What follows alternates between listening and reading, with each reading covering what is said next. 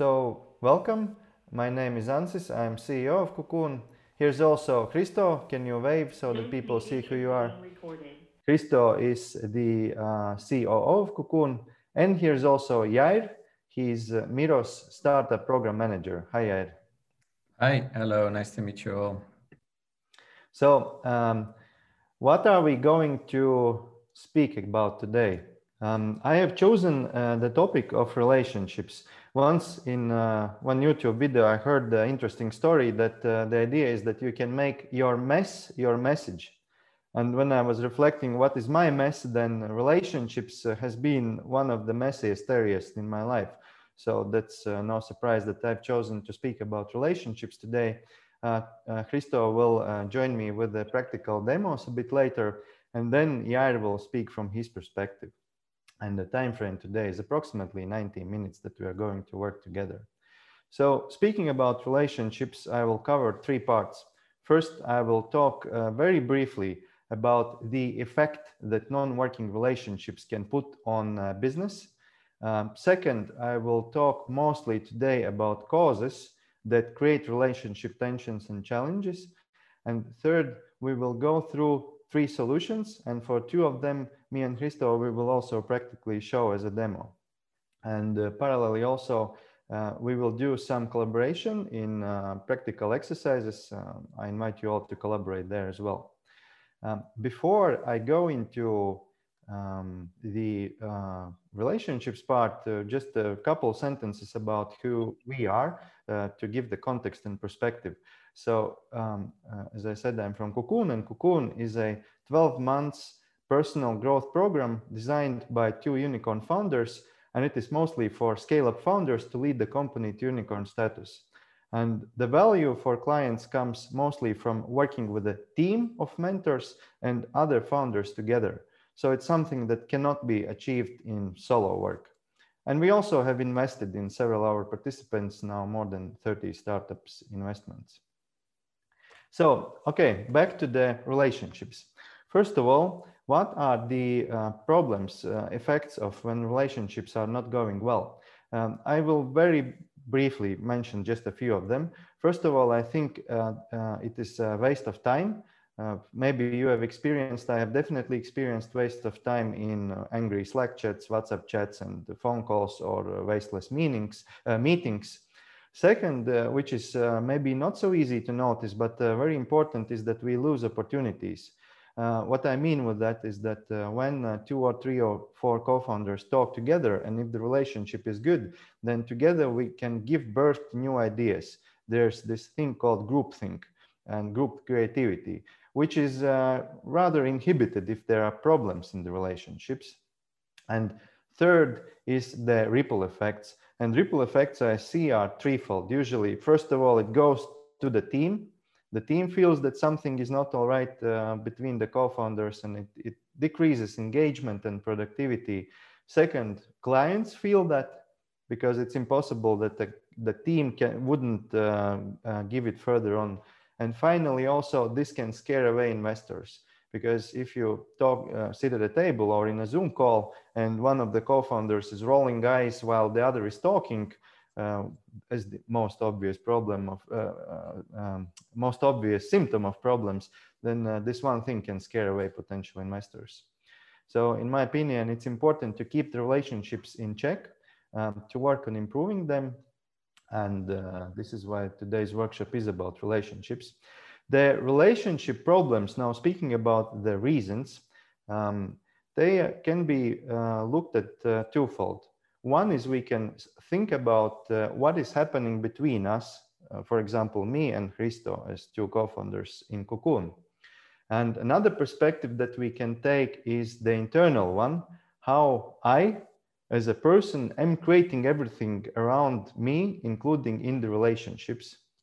So today I'm going to talk about the second, which is the internal part. Um, and that means that mostly the focus will be about me as a person, you as a person, rather than how you are clicking together. Uh, because it always starts with myself. And when me, myself, is in a better shape, then it moves to the next thing how we as a team are clicking together so today's workshop is mostly about the personal level of the challenges and i will talk about four parts how the relationship uh, problems uh, come about um, and those parts are so first i will talk about repression and internalization i will explain what those terms means and how they happen so this is just a brief recap now. Then about projections, how we project the repressed and internalized parts onto others. Then how it triggers defenses and then how those defenses start ruining the relationships. So this is the frame of the workshop, how we are going to uh, talk about today. But before I get into those uh, depth levels, I want to point out one thing. And this comes from, uh, I was uh, going through this uh, workshop uh, with my colleague Trine couple days ago, and uh, she said, yeah, yeah, all fine, but uh, uh this could uh, kind of scare someone or make the feel, give the feeling that uh, someone is totally defective. And I agree that this is not the message here. So thank you, Trine, for reminding this, that we always need to remember that any inner work and change work, first of all, starts with acceptance. So whatever you are going to hear today, and as a result, think uh, about yourself and maybe also others, please always keep in mind the thought number one that you are okay. And everything that you can do is uh, self development work, but it is not uh, taking something absolutely broken and doing something with it. It's absolutely not like that. So please always uh, start all the inner work from this position that I am okay. All right, let's start with the repression. Um, I will use myself in, as an example. And in this picture, this is me uh, a few years ago or many years ago. So uh, I lived in a countryside in Latvia and uh, my uh, one of my parents uh, is an Uzbek. So I was there, uh, the only Asian looking person in the whole neighborhood. the result of it was that I experienced uh, quite serious bullying and mocking at school, uh, especially in the first uh, classes, the primary school. And uh, it was mostly for my looks, not mostly, it was 100% for my looks, uh, which other, other kids could not accept. And what it created as a result was, uh, first of all, um, emotional pain, which I felt, and second, shame. And the shame was about two things. One was about how I looked, and second was about uh, being shamed. What happened next is that I totally repressed this whole experience and my awareness of me being partially Uzbek and Asian. So I took this uh, core nucleus, which is my identity, uh, me being Asian and Uzbek, on top of it, the layer of pain that I experienced because of mocking, on top of it, the shame, and I repressed it in my psyche not to feel it again till approximately age of 33, which created all kinds of very weird consequences. By the way, I'm now 39. So this is a practical uh, example of repression from my own experience. And now if I look at it uh, um, graphically, then what happens in the repression process is that when we are children, we get a painful experience we are too young to live through it, to process it. Therefore, what happens next is we encapsulate it in the layer of shame, and then we hide it all from subconscious. So this picture gives this uh, analogy that uh, this this construction is uh, is down below the water, and why we get hurt? Why is there this uh, pain uh, which a kid is not able to uh, to process through? Is because we care so therefore, I want to stress that it is okay to feel hurt and it is okay not to be able to process it uh, when we are children. So about those experiences, which can be painful experiences, it is not only such obvious things like bullying at school, it can be also more subtle. For example, uh, need to be nurtured. I'll give one example about need to be nurtured. Uh, let's imagine a boy uh, he's uh, running on the street, he falls and he severely injures his knee, or not severely, whatever. He just injures his knee, there's blood, and now he runs to home to his father, uh, crying, Daddy, Daddy. And what he hears back is, hey, you don't be a cryboy, get yourself together. And what this experience creates for the boy is that uh, the need to be nurtured is uh, immediately uh, associated with feeling emotional pain and shame and repressed.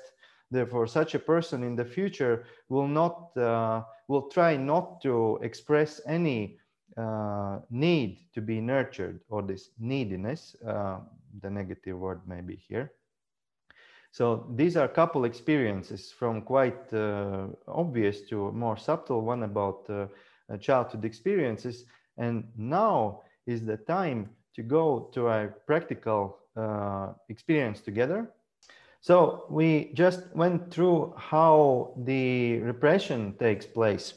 Now let's look at second case, which is internalization. And I again will use an example from my childhood. Um, when I was a small kid, I had a nanny, and uh, she was uh, responsible for my upbringing, let's call it so, uh, from the age of five till the age of 11, approximately. And she had many positive uh, traits, uh, but also she had uh, two things which I wouldn't call positive.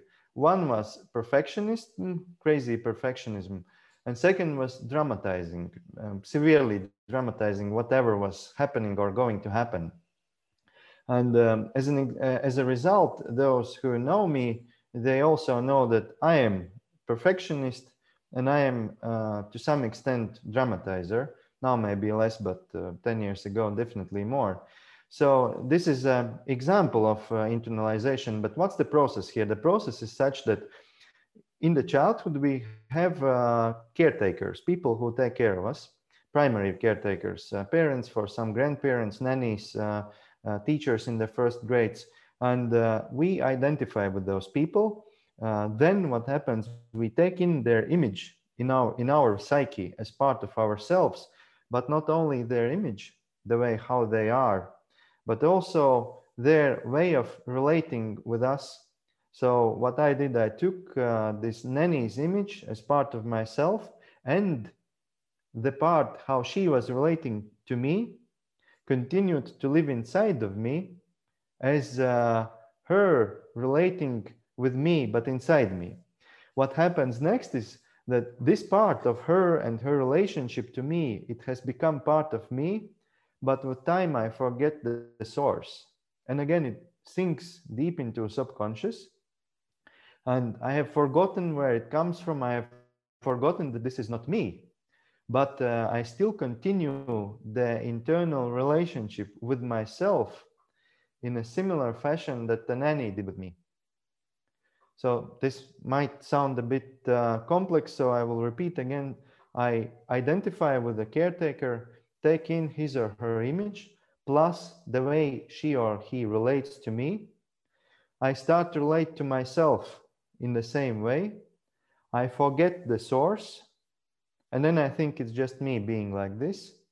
And also, if this caretaker behaved with me and related with me in a perceived negative way, so harsh, dramatizing, whatever, then this is this pressure inside of me, this war, inner war that is taking place in me, which I cannot consciously perceive, but it is still there and, and it creates all kinds of symptoms.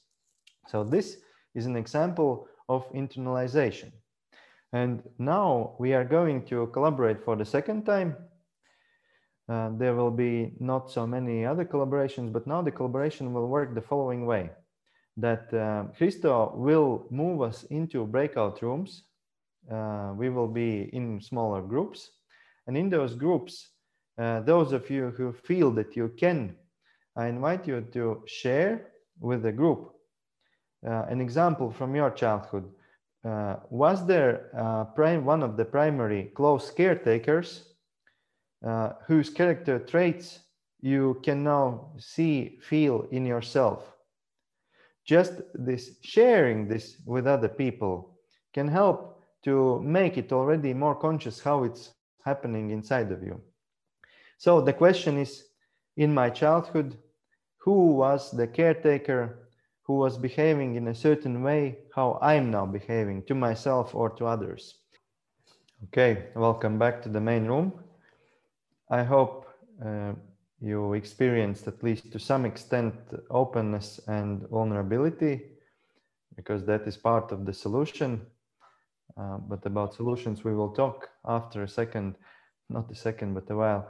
But now, so I, what I covered is repression and internalization. And now let's go to the next step, which is projection. To me, the most interesting one. And for projection, I will um, share with you three mechanisms how it's happening. So uh, about projections, uh, first, how we project the repressed part. Remember I told you about this example, a boy who was on the street and injured the knee and then experienced this uh, aggressive reaction from the father. So what happens is that uh, such a person represses the need to be nurtured or negatively called neediness.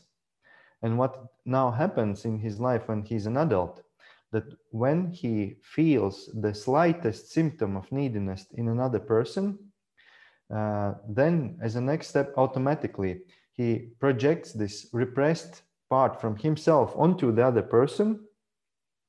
And uh, this uh, image that he feels, sees through his, uh, not visualize, but feels, uh, creates unbearable tension because it now pokes in this shame, in this layer of shame. And this then creates the next step, which is defense.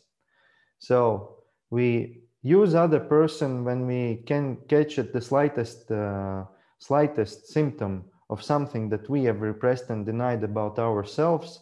This we use to project our content on the other person and then to get defensive about it.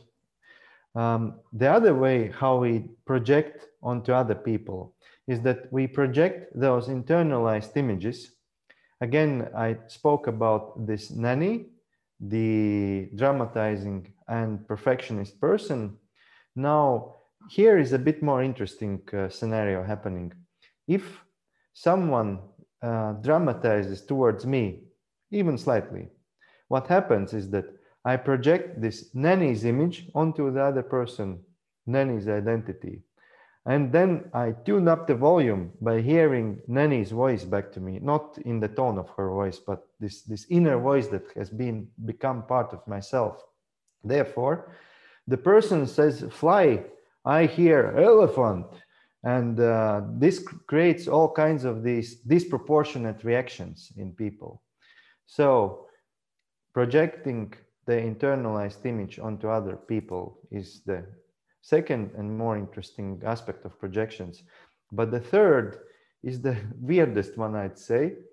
Uh, and here I used, I, I, was looking for a slide actually, which could be a theater with this grandfather and grandson. I couldn't find a good image, but the idea that is that um, I will I will again tell an example. Uh, my grandfather was uh, very uh, diligent and uh, decent uh, man, an honorable man. but on the, let's say, shadow side, he was also too much hardworking. And he expected that from everyone else around him as well, including me. When I was a kid, um, there were times when I wanted to play, I wasn't allowed to play. I had to go and work in the farm, and I, if I didn't work in the farm, I got punished for it. So what it created for me was the unresolved setup, time bomb for the future, called that I cannot do what I want. Because me as a kid, I wasn't allowed to do what I want. So now what happens in my current life? I take this unresolved setup and I subconsciously, of course, try to resolve it in my current adult life. But this creates very weird situation because what happens is that I take current situations in life, people in life around me, particularly in my case with this example, uh, one of my business partners in, in, in our um, uh, group of companies. And um, then I project onto this business partner this whole unresolved setup. Therefore, when wherever there are the slightest rules where I don't see the immediate value for me, this creates in me the feeling of anger and wanting to fight because this is the child wanting to fight until the grandfather finally says, okay, you can play. I love you the way you are. I accept you. So what it means is that we use current people around us to project on them this unresolved setup from childhood and to recreate it as a theater play to relive the past with the childish hope to resolve the past. Uh, that's why there is this saying that sooner or later everyone needs to let go hopes for a happy childhood. So I shared with you those three mechanisms how projection works. One is we project the repressed part, this pain and the experience pain and shame. Second, we do project the internalized uh, caretaker image and the relationship he or she had with us. And third, we project this unresolved setup from the past onto current situations. And I think this third one is uh, maybe not at all easy to pinpoint in our life, but what can hint to it is uh, when we are in the reversal, when we are the one onto whom it's projected, then maybe you've been in situations when someone close to you uh, talks to you or acts to you in suddenly very weird way and you, you don't understand like why what's happening how so this can be this kind of situation. So we talked about projections. Next what this projection does? This projection uh, makes us to touch the surface of the shame that's hidden uh, from the consciousness. And uh, this uh, calls up defenses. Uh, speaking about defenses, in childhood, there are no defenses. In my opinion, there are coping mechanism, mechanisms because we need to cope with the, for some quite severe environment where we live. So therefore, there's nothing bad related to it. What was once a coping mechanism in adulthood becomes a defense mechanism, and it is a way to avoid feeling this shame and pain. But in our adulthood, it is also the means through which we go and ruin the relationships in our lives. And uh, with defenses, we learn them. We learn them from our caretakers again. This is not something that we invent. When we are kids, we observe what the parents do, what the teachers do, what others around do, and we start to imitate and uh, recreate it. And I will share with you some uh, frequent uh, defense mechanisms um, so that you might become more conscious about them. The first one is obvious it's anger. When I see a mirror in front of me, a projected mirror, my reaction is anger, or slight, slightest version of it is irritation, or the extreme version is rage. It's when someone can blow up um, because it's an attack. An attack is defense. Don't touch my shame. Um, second uh, mechanism is uh, blame. Uh, imagine, for example, I'm uh, cooking pancakes. I go to another room, but in the kitchen is my girlfriend. I come back and the pancake is uh, burned. Uh, so uh, uh, blame transfer would be me starting to yell at her like, "Why didn't you call me and tell that the pancakes are burning?" Then the third one is interesting. It's weakling position. I defend by pretending to be so weak, either physically or today I'm so tired or sad, don't touch me. That also can be used as a de defense mechanism. Uh, fourth is uh, a bit undercover defense mechanism and the long-term one, and this is called control. It is when we try to create such a power structure around us where others are not in a position to point, to shame us, to point at us. So to be a CEO in a way uh, if one is not creating an open environment uh, where the, the deficiencies are brought up, is this way of uh, defense mechanism? Can be. Also perfectionism, because then we can create, uh, try to create uh, such a uh, artificial image of being so perfect that there's nothing to point to and to be ashamed of. So with defense mechanisms, it's so that it is okay to use them, but when they're conscious, meaning that when I perceive a threat, I think, do I need to defend myself? then I make a choice and then I act upon the choice. But if it's unconscious and automatic, then it's not the way to go because then this is the part which starts to create and ruin the relationships. So this is uh, about the the how this is happening in short. So what I talked about was that we ruin the relationships from the internal side first by the repression and internalization in the childhood, then what follows is we project this uh, on other people around us in our lives. And third, we defend against against what? Against our own content that the other person is mirroring to us or the situation is mirroring to us. And then this defense is what creates relationship tensions. Now uh, we are going to show you uh, some uh, solutions one will be very quick uh, just a walkthrough but then two two ones we will do demos together with christo but about the solutions what i want to tell you is that there are no uh, miracles, and you should not expect uh, uh, miracles in the form that something will dramatically change by doing something for an hour and then whole life is turned upside down.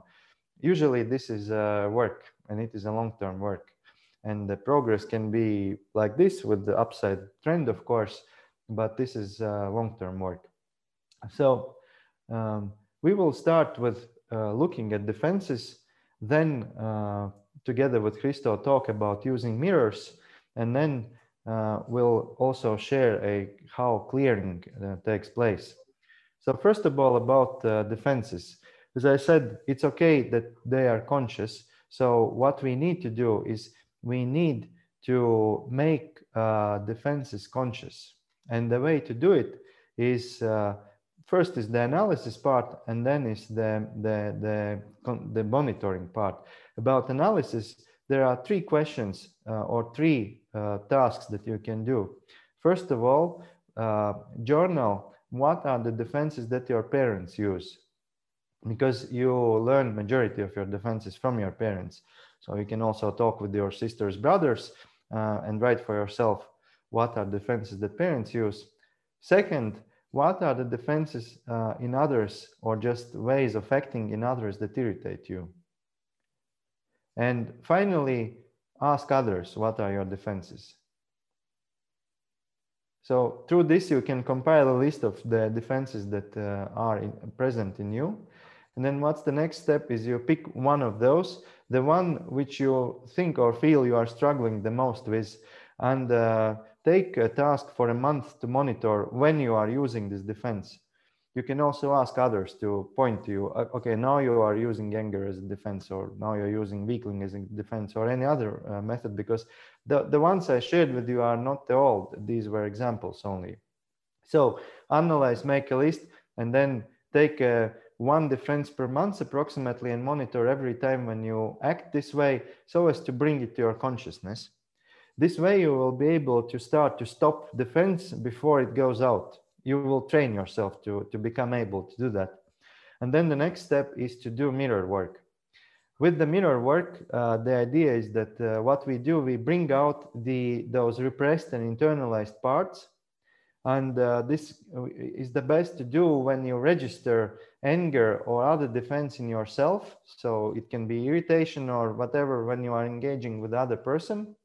And then instead of uh, talking to that other person or even worse, lashing out on him or her, use this energy inwards to do this mirror exercise. Now we will do demo together with Christo, but it doesn't mean that this needs to be done in two people team. This you can perfectly do alone with your journal, and this is how it's usually actually also done. So um, I, I, invite now Christo to also switch on mic. We will go through a demo and then I will explain what we just did. Okay, so uh, Christo, uh, I would like to you to use me as a mirror, mirror and uh, reflect uh, when was the time when you felt tension or irritation or any these uh, red feelings with me and uh, can you assign a label. Maybe you can, with a sentence, explain what was this behavior of mine and then put a label on it. Mm, yes, I, I, hope and I'm well heard. Uh, the, the sentence uh, of the action is that uh, when arguing, then listening only the words and not feelings beneath it. Uh, for, for me, the labels for, for such an behavior is uh, being defensive and uh, arrogant. Okay, thank you. And uh, now I ask you to identify how you live this label by yourself, either to yourself or to others. Mm, yes, so it is easier to notice where I'm doing it with others. And uh, the exact copy of this uh, behavior is when I'm uh, having any argument uh, with my girlfriend.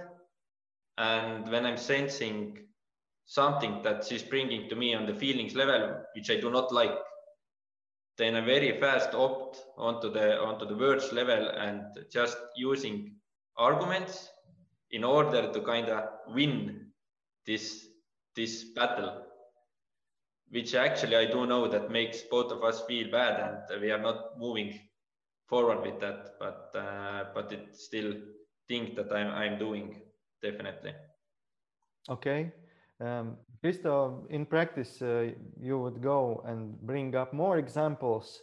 Now, to save time, we will move to the next step. And next step is now when you look on me, on the label that you assigned to me, and the, the behaviors that you described, uh, what uh, is the feeling or feelings uh, down beneath it all? Uh, what I have detected and the, the very beneath of it all is the the kind of belief that I am worthless. And then there is a need to hide it from everyone else. Then with defenses, I can hide it so others won't see it. Okay, thank you. And now question to you, uh, not objectively, but to you subjectively, what is opposite? What would be opposite feeling for this, what you just shared? for for me the opposite feeling is uh, feeling that i'm good and valuable with my shortcomings meaning the way i, I am is good okay is there anything else yes it's uh, also the, the general feeling that people are good and uh, and you can be open with them because we all have our own challenges. Okay. Now, can you share what are opposite thoughts and actions that would stem out from this feeling that you just shared with me? this opposite feeling, what would be opposite actions and uh, ways of doing and being? Uh, one very generally is being uh, defenseless. Uh, and uh, how to act it out is to take in the, the feedback that others give you. Also to share the information about yourself and whatever you do freely, not, not to hide it. And, and from that, uh, the understanding comes that actually it is okay to do it. Nothing bad happens. Okay, Krista, and uh, is there one, at least one action that you can uh, undertake, commit to follow as a result of this? Uh, yes, one very actionable thing is to add people uh, PCCs to my emails to get feedback about uh, my communication, how I present myself, to be open with it. And this I can commit on, uh, on doing. All right. Thank you, Krista. So this was uh, an example of uh, going through a mirror exercise using arrogant Ansis as an example to go through and analyze. So to, to go now through the structure, what we just did. First, uh, first is the impulse. We, we acknowledge there's a tension with someone. But then the second thing is we assign a label or several labels to this person. Usually they're in the form of adjectives and they tell what, what is it that you don't like about him or her. For example, arrogant or chaotic or unreliable or pretentious. Uh, then third is you think and identify how you live out this label in your life. And there can be two directions. One is how you live it to yourself. Another direction or other list is how you live it to others. And then the next step is you look at this other person, the label and your list, and you uh, try to feel what is the feeling or feelings beneath it all. Something might come up, something might not. Ideally, something will come up then you just write down and identify what is this feeling. Then the next step is you ask what is the opposite feeling to the one that you just got. And then the final step is what are the opposite ways of acting and being to this feeling and the original label that you assigned. But then now comes uh, the, the important part. that uh, after you have uh, done this analysis, this is just the mind level, you have understood something. But next is the change level, you need to work. And the actual work is what I asked Christo is to undertake something very practical that you can do every day or at least every week. Or you track a habit, a new habit that you undertake to follow every day. And then you really work on tracking this habit or this action and implementing this in your life because this way how you change. This, this is the way how you bring up these uh, repressed and internalized parts and become more whole and conscious. Now, this was about understanding yourself better. But uh, as I said uh, slightly, we will still touch the interpersonal, the person to person part here. Therefore, I'm going to also talk about clearing. And uh, clearing is a way to connect with other people, uh, with the close ones around you. Also to confront constructively uh, and to learn to be defenseless. So these are all the things that we want and need. Uh, now again, we will do a demo with Christo, uh, and then I will explain what it is and how it works. So, uh, Christo, can we start with you, please? Uh, could you share what is not working for you in our relationship, in our business, maybe also in your life? The call is uh, recorded.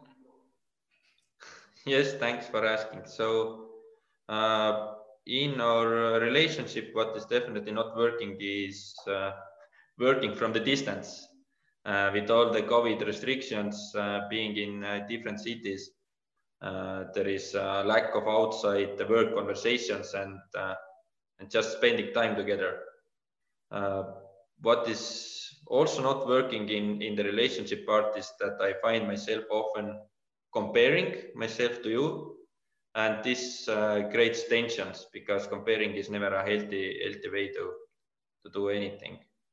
Uh, from the business side, uh, what is not working right now is that there is a lot of Slack uh, messaging between uh, clients, uh, mentors, team, and group. So this gets overwhelming sometimes. Thank you. Uh, uh, what is not working for you in our business and in our relationship? Thank you. So uh, I will start in the relationship. I feel that uh, in you, I perceive the kid in myself, the child in myself and uh, that uh, sometimes uh, makes me irritated when communicated communicating with you because this is this uh, mirror image that I get. So this is one thing. Uh, also, I shared this sentiment with you that uh, remote work is not working, me meaning that not being able to go and play squash together and have a drink together and have meetings in, in physical presence but this is going to change very soon as I got the second vaccine shot yesterday. So these are the things that are not working in the relationship. And uh, in the business, what is not working is that uh, I think we are now on this uh, phase where things are taking off. Uh, we get uh, many new opportunities uh, every week, I would say. And I have not yet managed to rearrange my way of uh, perceiving things and working things uh, and therefore for the last three or four weeks i feel like running after a train which is uh, picking up speed. While i should be in the cabin and driving the train not running after it. So uh, yes i'm clear. Uh, Christo, what is working for you in our business and in our relationship and in your life? Hmm, thank you. Uh, in our uh, business, uh, what is working for me is definitely the, the effort that we are putting into the business that I can uh, sense and see every day. And uh, it feels empowering, I can say. Then uh, from the business side also is working that our clients are trusting us more and more. So great outcomes comes from the program companies growing 12 times, uh, big teams joining. So this this is definitely working. Uh, from the personal relationship side, uh, I can bring out two things. One is that uh, we can argue without later dragging it along. So we can argue our things and confront each other and still work together. And uh, from that, uh, the main thing that is working for me is I know that you care about me as a friend, not only as a as a co-worker or a co-founder. So that's for me uh, what is working for you in our business and uh, in our relationship? Uh, thanks. Thank you, Krista. So in business, what is working is the fact that the train is uh, picking up the speed. Uh, this I like. I mean, uh, new opportunities coming in and more and more clients joining. this feels good. And this gives this positive level of stress to also develop also on the professional level all the time. This works. Uh, what else works? Uh, this uh, somehow the trend in couple past months that opportunities are coming in. I, I, mean, not only from the new client side, but just collaboration opportunities or co-partnering opportunities.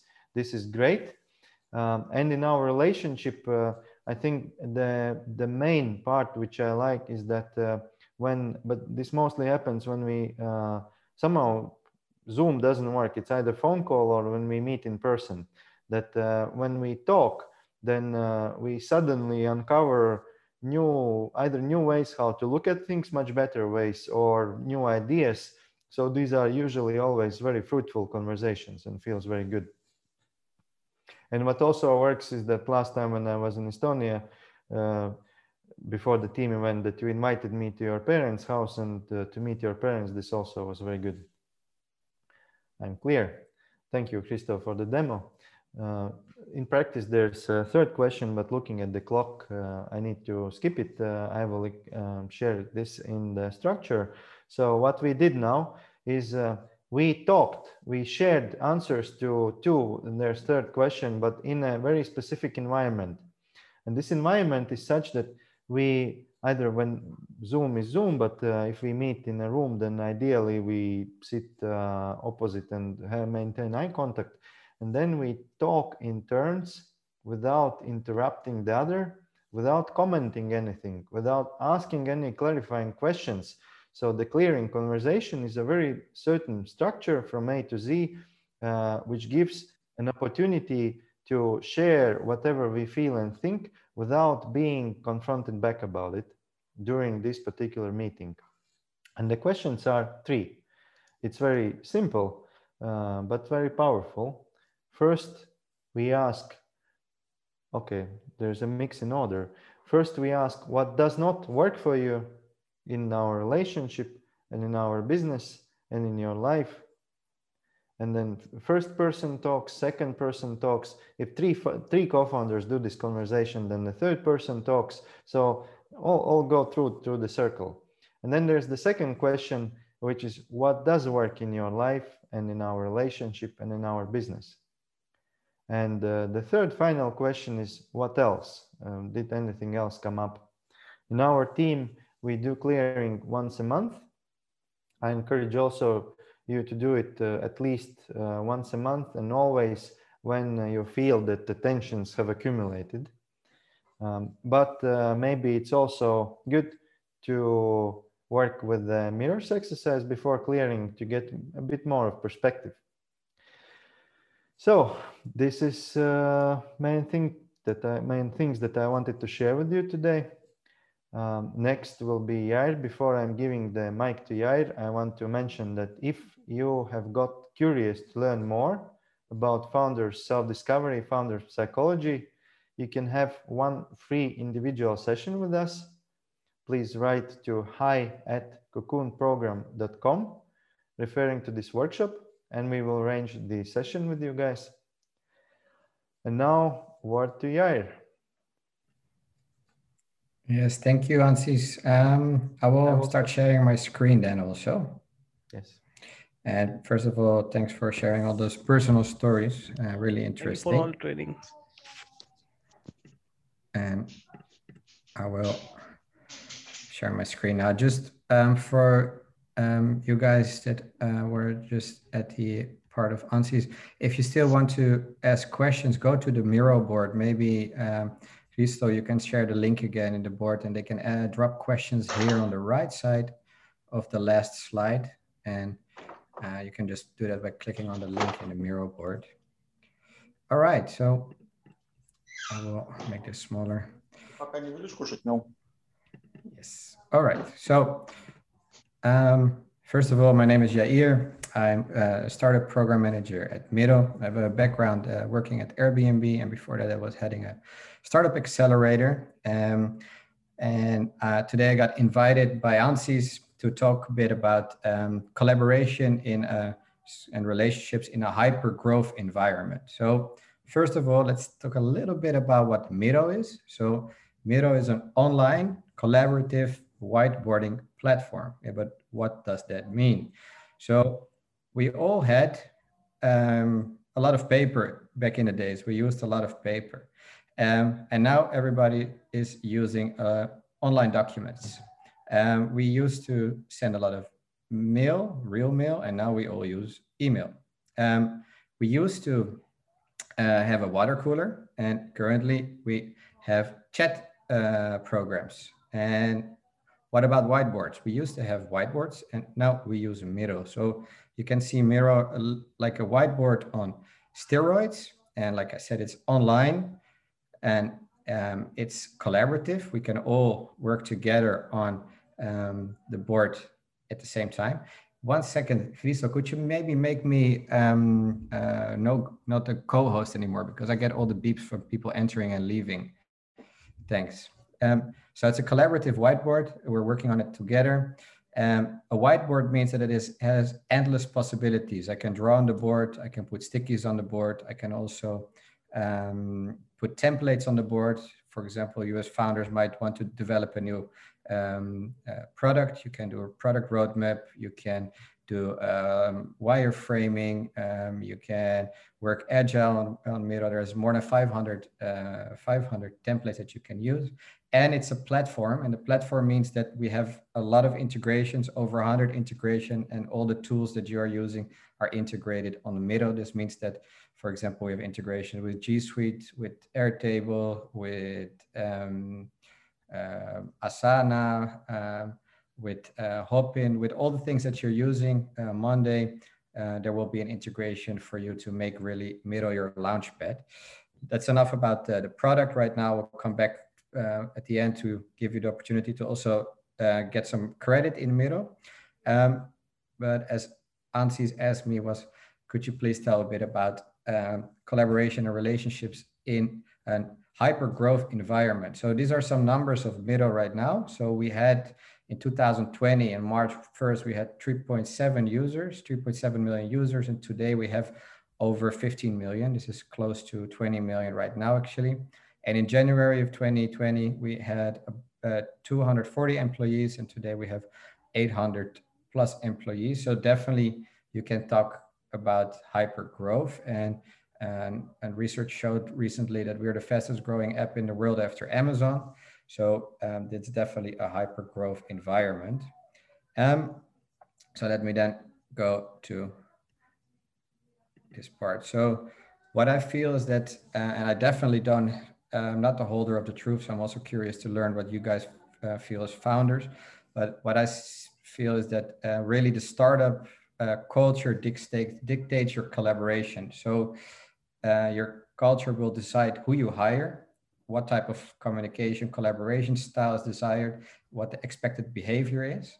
And especially when things are changing really quickly, and this could be a good thing if you're in hypergrowth, but also if you're in a pandemic, the only thing that you really have that you can fall back on is the culture because uh, yeah, people are not um, um, certain of their environment. And if you have a strong culture, they have something to fall back on. So for me, I really like to approach collaboration from uh, and relationships from a cultural perspective. Um, I also would say that in hypergrowth, it would be really strange if you don't get any friction or misalignment. This is just um, yes, uh, a result of hypergrowth.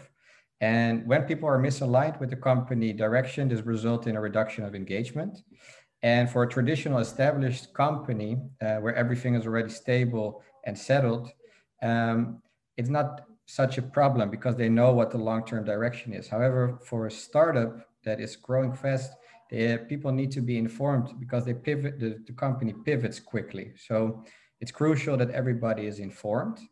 And I think having miscommunication doesn't have to be a big deal um, when there is a concept of psychological safety present. So I think this touches upon a little bit also what uh, Ansi said. And for me, psychological safety is really important to have this in a company. Um, and uh, I would explain it like this. Um, psychological safety is the experience of whether or not people feel that they could speak up, ask for help, offer an ID, or in other words, the belief that you won't be punished when you make a mistake and when people can be themselves.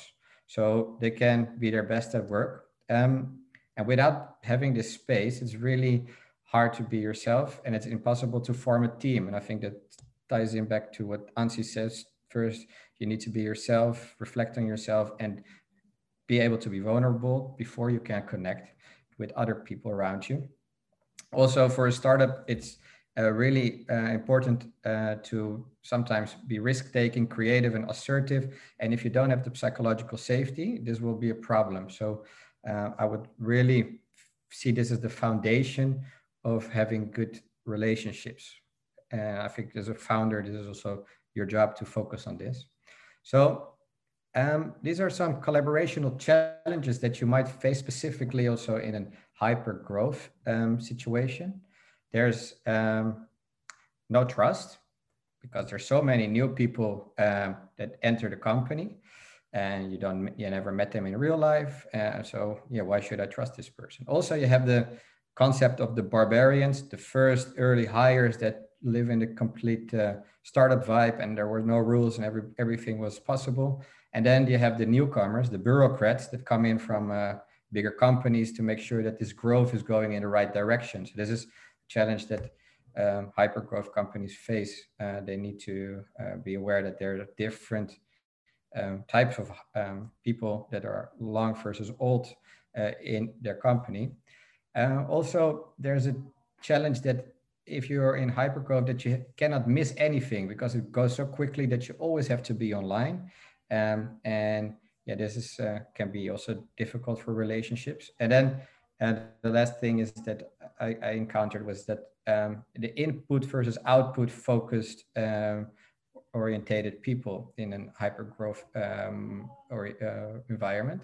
There's probably way more. Uh, this is some that I encountered, and I would like to ask the people that are on the board, and maybe some more people could join. I see 10 people to um, give your input on how would you improve employee collaboration in hyper growth? So curious to learn how you guys would do this and will give us uh, two minutes to work on this and make sure that you follow me on the screen. I will bring you to me and I would be, would be awesome if you guys could give your opinion. How would you improve employee collaboration in hyper growth? Okay, then I will continue with um, tactics that I see that would be a good idea. And again, I'm not the holder of the truth. It's also uh, hypergrowth is for me as well new. So I'm here to learn with you guys as well. So first of all, I would say it starts with hiring the right people. And that sounds maybe easy. And I will make sure to bring everybody to me.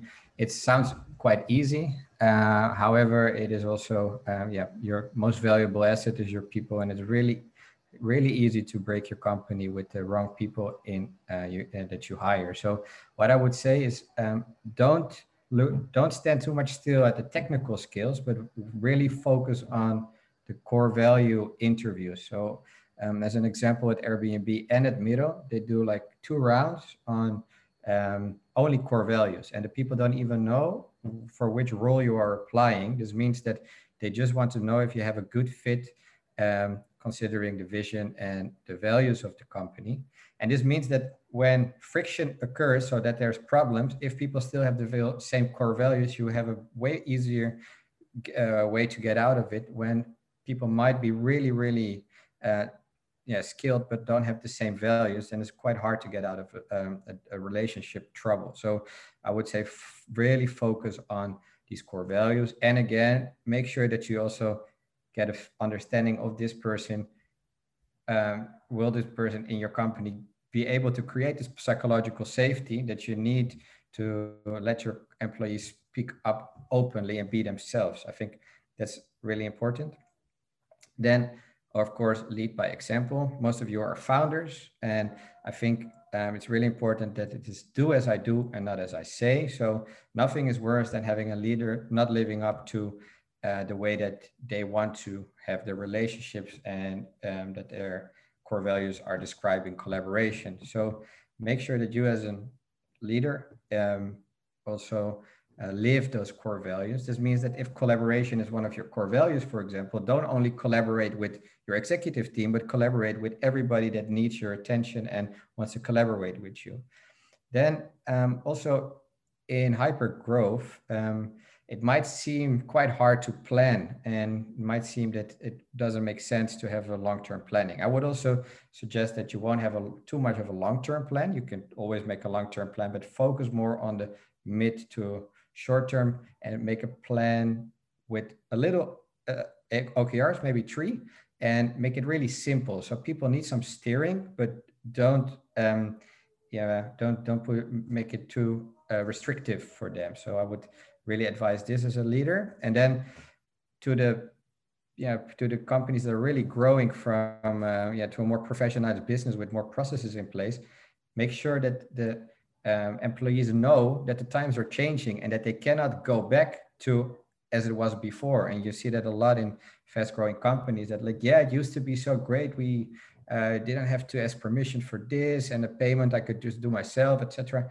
That, that's of course great. And then it will result in some people leaving. But if you're really in hyper growth, there's no way that you can really um, cherish all the things that you had in your early years. So be aware of that and also take your responsibility as a leader there. Then this is really um, related to what um, Ansi said. Um, make sure that there is a place to um, share vulnerability with each other in uh, in the company. Um, if you are vulnerable towards each other, you make sure that you trust each other more. It's great to have more insights in their background, and you will work harder for each other. What uh, we do in our team, we have uh, monthly safe houses, and it, it's copied from the Navy SEALs. And that's this is a place where uh, we can speak openly about certain topics. Sometimes it's about personal growth. Sometimes it's about problems that you had. Sometimes it's about just all the fun things that you did in May. If we uh, cannot find a great uh, subject, but it's really for us to connect as a team and make sure that um, you know, we we, we become closer to each other and trust each other more. And it's really great also if you know where your team wants to go to so you can help him or her in her personal growth. And uh, it might be that uh, you can even say like, yeah, I, I, by the way, you want to become a mentor. I have a mentor opportunity for you. And they might leave, but at the end, you want, really want people that, um, yeah, that, that, that can grow personally um, in your company. I think that would be that's really nice. And Another way to create vulnerability is that um, we do this at Miro as well. Everybody new hire um, is uh, obliged to write a welcome letter, and there's a big repository of everybody The welcome letters, and it's, it's a big letter. It's not like uh, two paragraphs; it's like one or two pages, and we tell everything about what you want to share with your colleagues. Um, so it could be your personal story, it could be more professional story, but also uh, there's really personal uh, stories that people share with each other. And before you have a first meeting with someone, they they usually read this welcome letter, and it's being pushed out in the general um, Slack uh, group, so everybody has access to it. And our founder has one, uh, and also all the hires that came after it. So it's a great way to uh, yeah immediately get a better understanding of who you're working with. Then um, prioritize uh, meaningful work. So I think that um, it's really common in hypergrowth to hop from meeting to meeting and actually hopping from meeting to meeting is really uh, draining and we have less time for actual work and i think um, yeah this uh, yeah this is a quite a problem um, if you are evaluating based upon um, input and not on output. And I think that is always interesting to share that there's an um, that the most productive people actually have uh, children because they have to take care of somebody else. They don't have time to fool around, and this shows that it doesn't really matter um, how much time you put in it, but it's more what you get out of it. And you should do it in your own way. And to prioritize this meaningful work and make sure that people feel more engaged with their job, it's important that you give them the time and not make too much mandatory meetings, but give them some freedom to um, work on really on things that really move the needle. And that could be done like having no meeting days. So uh, on Wednesday, we don't have any meetings um, you make sure that uh, people really get the time to um, yeah, move uh, yeah, the work that they need to do. Then related to this is, move to this, is the synchronous versus asynchronous work. And I think not so long ago, most workplaces, they thought that communication demanded real-time um, responses. However, studies really shown that this approach is not very practical and um, it sounds maybe counterintuitive because you um, you know you might find it logical that you should always be available to address issues immediately. However, in practice, we see that being frequently interrupted uh, really affects our productivity. And this ties into what I just said about prioritizing meaningful work. When I'm constantly interrupted, I'm not able to focus on work that really makes a difference. And by working asynchronously, I can get um, uh, the control back over my workday. And um, what will happen also if I can think more about my answers, the quality of my information will um, increase, and I have more time to think through uh, different problems and give some more brain power. Um, also, you need to be when you're uh, work asynchronously, you have to be become more um, precise with your communication, and you want to avoid unnecessary back and forths I really hate those email sessions that you, uh, email threads that you just have one thing, one more, one thing, one more. If you take a bit more time and work asynchronously in a great, great way, you can send one great email and you're done with the project for maybe a couple of weeks. Um, this means that everybody needs to become a writer. So that is also will improve your uh, collaboration actually. Um, and another thing, if you're working throughout the world, it's it's really nice if you can work um, asynchronously to cover more time zones and, and make it more convenient to work with different time zones.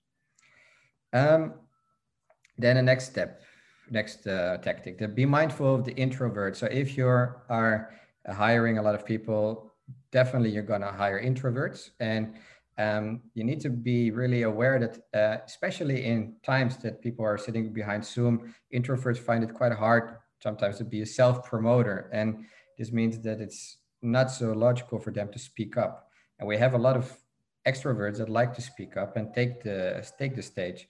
So make sure that you yeah really um, identify this and give everybody the same speaking time in the in the in the stand-ups and you can work with timers like i just showed on my miro board so just put a timer on and make sure that everybody gets five minutes to share a bit about um, the work or maybe about their weekend, whatever is appropriate at time. Um, then I think Ansis touched upon this as well.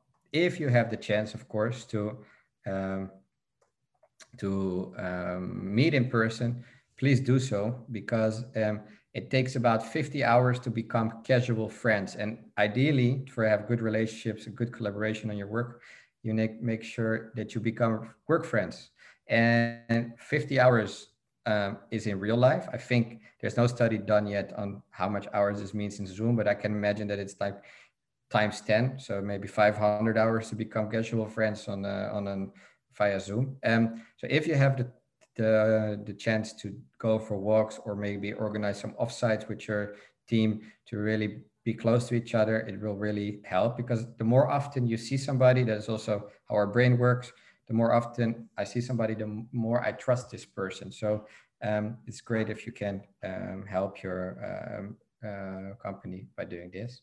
Then review your collaboration. So um, I think the, um, you need to do this really bottom up. So make sure that you uh, have regular pulses, like once a month you do a pulse on how is the collaboration going um, with your manager, with your team, And then this way you create also buy-in to make sure that people are still aligned with the way that you're collaborating. And if you're in hyper growth, this changes quite quickly. Already noticed in Miro that um, yeah, we we had like for example regular uh, coffee chats every day. And in the beginning, everybody was present, and then all of a sudden it was only like two, and now there's almost nobody coming anymore uh, because it just became a burden. So we need to review how you want to connect, how you want to collaborate with each other. Then um, the coming to the end. Also, of course, um, get the right tools in place. Um, anybody in ID who wrote this quote can take a sticky or put it. Uh, yeah, I don't think the chat is on, but if somebody knows it, please take a sticky and give the answer. And if nobody knows, it's also fine. Do I see somebody? Don't see somebody. So I will give the answer. The, it came from uh, Abraham Lincoln. And I think that um, we all have maybe some money um, that we're not spending on rent. So maybe invested in some great tools. Um, yeah, of course, you need to have uh, great uh, video communication tools. But also make sure that you have a nice repository where you have all the documents nicely aligned and G Suite can be quite overwhelming. Think of like Notion, etc. And of course, we would love you to also use Miro, where you can work synchronously and asynchronously easily to collaborate and um, yeah, work on your relationships with your colleagues. That brings me to the end. So as I said, I'm heading the Miro startup program and you can go to miro.com slash startups and you will be able to um, apply and get thousand dollars in credit as a founder if your startup is not older than five years. Um, and we also have our own community. So our next event is quite similar to what we did here. However, it's going to be a little more, um, yeah, I don't know actually, but it could be uh, more practical in the sense that um, it works on um, yeah, common team frictions and speed up the creative process. I didn't see the training yet, but I invite you guys if you're interested to join us here as well with our partner Triggers.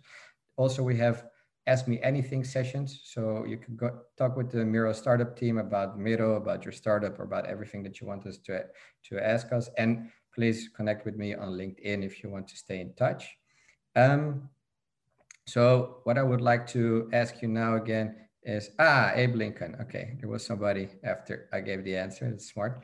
Let's um, move over to the question board and we got some questions that nice and please add more questions if you need and then i will bring everybody again to the question. And i will take a look here. Maybe um, i give the word first to uh, yeah i'm gonna give the word to uh, ansis probably the most questions are about his piece yes ansis yeah thank you this was interesting listen with interest um, I uh, briefly scanned over. There are some comments. Uh, respecting the clock, uh, I will primarily look at the questions first. Um, this doesn't mean that the comments are not relevant, just uh, to add something to someone who's been asking. So what I see as a first question is any tips how to take in criticism and feedback? So from the question, I would assume that uh, the situation could be such that uh, someone uh, gives me criticism on uh, most probably my outcomes or my behavior or my input and uh, this is something that i cannot stand. So this is uh, not good position to be in because with time we might get as a result get less and less feedback and this would hamper our growth possibilities. So what happens here is if i get feedback if, and if i feel bad that means that this touches some shame in me and uh, the best way would be to do nothing. What I mean with that is that not react in any way. So I get feedback that causes me to feel um, simply saying pain, then to sit with this pain and let it wave through. And that is the very simple answer. This uh, unpleasant feeling if I do not start to wallow in it or start to get defensive by thinking why the comment giver is such and such, this will pass quite quickly. And this also feels like a bit a cold shower. You go in the cold shower, first seconds are very unpleasant initially, but then it, uh, it, it, it becomes well and it serves you well as well. Yeah, maybe you can look which question is for you and pick the next one.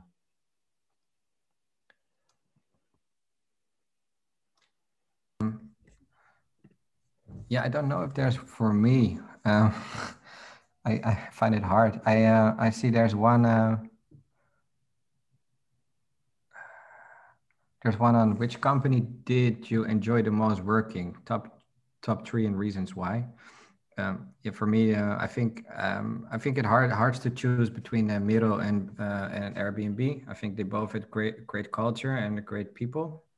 Um, so that would be my uh, yeah my my um, shared number one. Um, and then I worked for the government, and there the culture wasn't that great. So um, that definitely comes then uh, uh, on the third place. Mm-hmm. And then uh, I think there's one uh, comment on which I want to comment, uh, which is if you find a social predator inside yourself, kill it.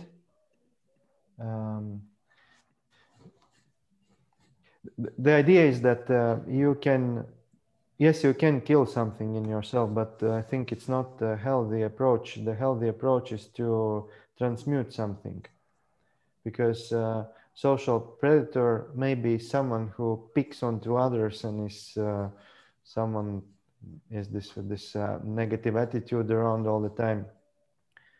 Because if you kill something inside of you then what it means is that part of you remains uh, with you forever dead. This is um, one analogy is that um, in analysis of the book uh, Little Prince, uh, the prince had, if I remember correct, three volcanoes on his uh, small planet, and one of those volcanoes was dead. And the symbolism of this dead volcano was that uh, he had uh, killed his feeling function because the author, when he was child, his brother died, and that killed part of his feeling ability. And this volcano was symbolizing this killed part of the person. Any more questions? Maybe through also you can uh, switch on the microphone and just ask, as we still have a couple more minutes.